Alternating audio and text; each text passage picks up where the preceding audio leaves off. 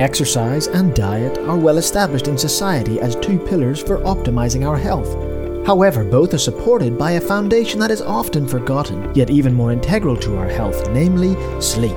The Sleep Recovery Specialist course is an innovative online education experience that provides an in depth knowledge base, important sleep assessment tools, and a wide range of effective strategies for supporting clients to improve their sleep habits and behaviors. Improve your sense of happiness and well being, daily energy and alertness, recovery from physical training, reduce risk of obesity and diabetes, and reduce your appetite and sweet cravings. Achieve all of this and more. For further information and to enroll online, please visit www.nordicfitnesseducationblog.com. Welcome back to Sleep for Performance Radio. Today is Audio Abstract. We have a new paper today in the sports science world. This uh, paper was published in the Journal of Science and Medicine and Sport. And the author today is Kathleen Mills. I think it's Mills or Miles, sorry. Miles, maybe I'm pronouncing that wrong. As always, I butcher everybody's name, including my own. Now, I believe this is Kathleen's first paper in her PhD, as Peter Fowler, one of the co authors, retweeted this on Twitter. So well done, Kathleen, and all the best with the rest of your research. Okay, so today's paper is called Sleep Practices Implemented by Team Sport Coaches and Sports Science Support Staff, a potential avenue to improve athlete sleep. I always love the lengthy titles of papers.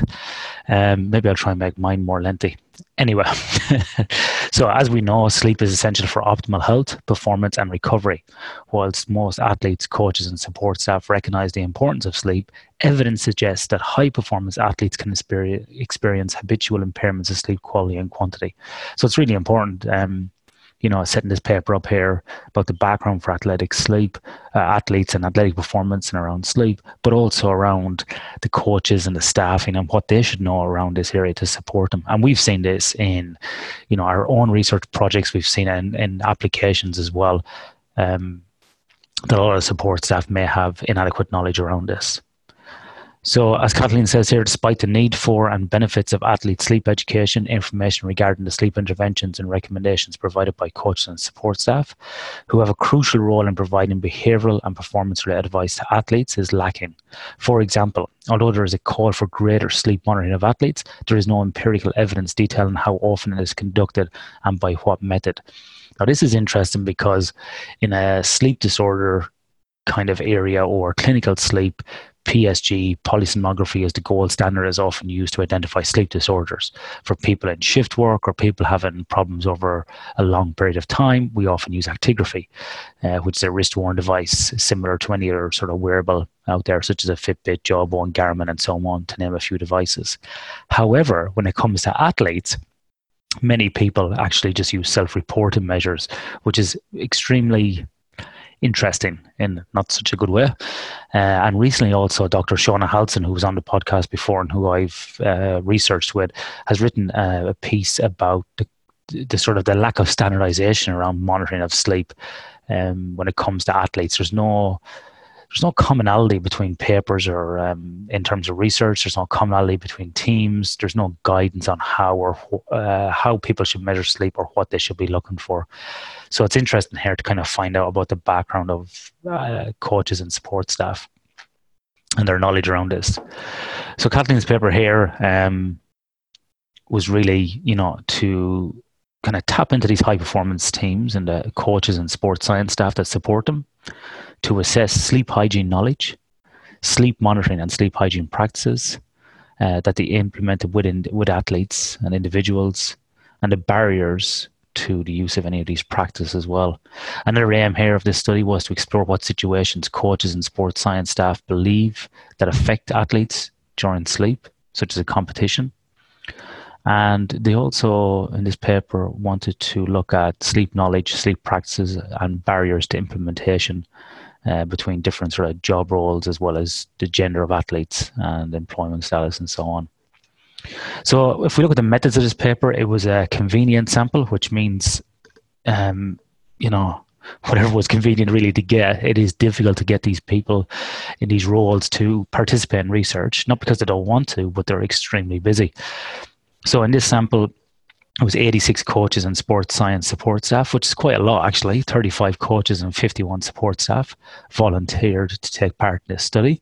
And with this study here that Kathleen run, uh, ran, sorry, it was, you know, pretty high level people, people involved with the Australian Institute of Sport, national sporting organisations, and official sporting bodies. So we're talking about, you know, people who are really masters at their craft here. A total of 14 sporting bodies were contacted, and uh, 12 of those bodies participated.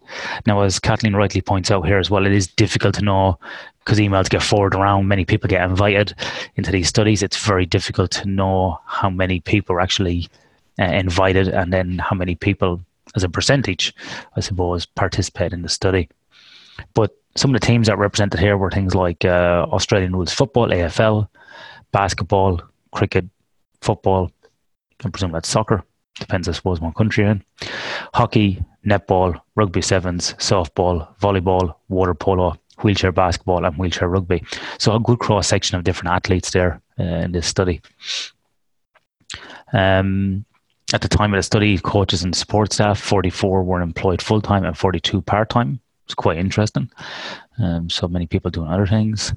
Uh, and they included, you know, coaches, assistant coaches, dietitians, head coaches, managers, physiotherapists, psychologists, sports scientists, strength and conditioning coaches. Um, and so, again, nice cross section there in support staff. So, over a three month period, uh, participants completed an online assessment using Qualtrics around those areas, like we said, sleep, hygiene, knowledge, uh, monitoring practices, and so on. And that consists that consists of a number of different questionnaires, uh, such as a sleeps sleep sorry I need some more sleep. The Sleep Beliefs Scale, SBS, it's actually a, a tool I haven't used before. A 20 item scale used to assess knowledge and beliefs about sleep hygiene practices and their effect on sleep in general. It's a, quite an interesting one to check that one out after this. Um, and also, um, there was some questionnaires and information on sleep monitoring and sleep hygiene practice implemented by respondents. So, what are they using to monitor sleep? Are they using actigraphy, self-reported apps, and so on? And the four kind of area or section was looked at um, in the study was to identify the barriers to implementation of sleep monitoring and sleep hygiene practices. Okay, so what did they find? So the results of this study um, show that there was a significant difference between coaches and support staff for the SBS or the sleep beliefs scale, wake cycles behavior. Overall, sleep hygiene knowledgeable knowledge was adequate as was the SBS factor sleep incompatible behaviors. However, knowledge of sleep, wake cycle, behaviors, and thoughts and attitudes about sleep were considered inadequate. And I found this myself when I speak to sports teams or industry or, you know, um, anybody sort of outside this field of chronobiology that the, and sleep science that they don't really understand what's happening. There's a lot of misnomers out there that we can just fit into a new time zone very easily.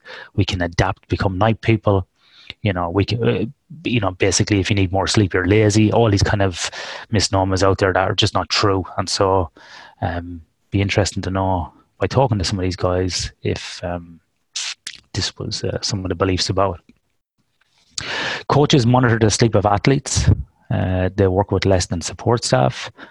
Um, it's pretty interesting and athlete management systems and various forms of verbal methods, for example, personal daily questioning and daily rating tool were the most common other responses when measuring sleep.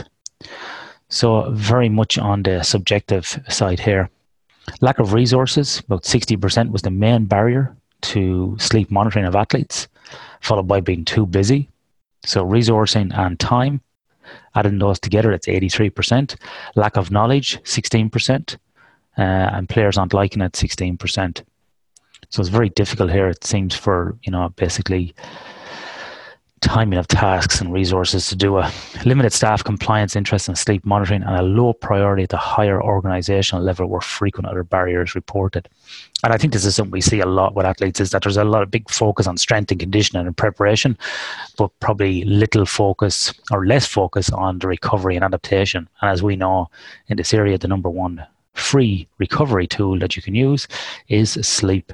Maybe if I start charging for it, people might get interested in it. That's a joke. Anyway, less than half of the coaches and support staff surveyed uh, promote or administer sleep hygiene strategies with athletes. So less than half.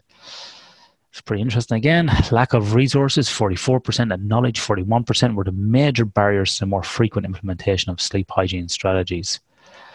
Lack of player buy in and, adher- and adherence, as well as issues with staff compliance and perception of sleep being a low priority at the higher organisation level, were the frequent other barriers reported. So, again, these are coming up, and a minority did not think it was important and therefore did not implement sleep hygiene strategies, about 8%. The majority of coaches and support staff believe that night competition negatively influence athletes' sleep, and we've seen that in our own studies around you know caffeine as well in night games. Um, I have a paper coming out in June in the Journal of Human Kinetics that also suggests this as well, using actigraphy and biomathematical modeling, showing that night um, night games significantly affect uh, sleep duration. The other ones as well uh, our domestic travel and international travel. And, you know, people like Hugh Fullagar have, have demonstrated as well in, in other studies as well about the effect on sleep. Uh, interesting here, some respondents also indicated poor travel conditions for female athletes, international travel in economy seats, um, odd domestic flight times, and extreme travel routines. I think you see there's a lot of people getting a red eye flight after a game, probably not conducive to sleep and recovery or extreme travel routines, which we saw with the Western Force a couple of years ago in Super Rugby, basically cir- circumnavigating the globe in the space of three weeks and playing four games. You know, something's got to give at the end of the day, so it can be extremely difficult. So it's interesting that some of these type of things are being reported here in the study, and it kind of backs up um, what we've been seeing in the field anecdotally and ties in with some other research as well that's been conducted um, in the area of sleep and performance um, with some other people. So, in conclusion, um, the results from this present study indicate that team sport coaches and support staff have adequate overall sleep knowledge, yet some specific areas warrant improvement around sleep wake behaviors, thoughts, attitudes about sleep, and uh, probably an opportunity here for implementation of sleep monitoring and sleep hygiene practices with athletes, um, also which appear to be infrequent. Could probably look with some standardization. Now, it's not to say you have to go out and spend thousands upon thousands of dollars on objective measuring devices, but even you know some good basic sleep hygiene education information for a couple of hours may really benefit a team. Um, and you know we see this as well in athletic teams or even in industry applications is that a couple of hours of education information can have a dramatic improvement on people's sleep. So um, yeah, it's it can be an easy thing to do, but also can be very beneficial as well to the recipient. Okay, so that paper today, um, we will put the abstract in the show notes for that. Uh, sleep practices implemented by team sports coaches and sports science support staff, a potential avenue to improve sleep. Not only that, we will put in a link to the Sleep Health Foundation where there is an easy to download PDF on good sleep habits that may actually help people uh, uh, spread the message on good sleep. Hope you enjoyed today's audio abstract. Thank you to Kathleen Miles for this paper and the co authors such as Peter Fowler, uh, Bradley Clark, Kate Pumpa. Um, these guys all affiliate with the University of Canberra and Queensland University of Technology. So well done on that. And um, until next time, sleep well.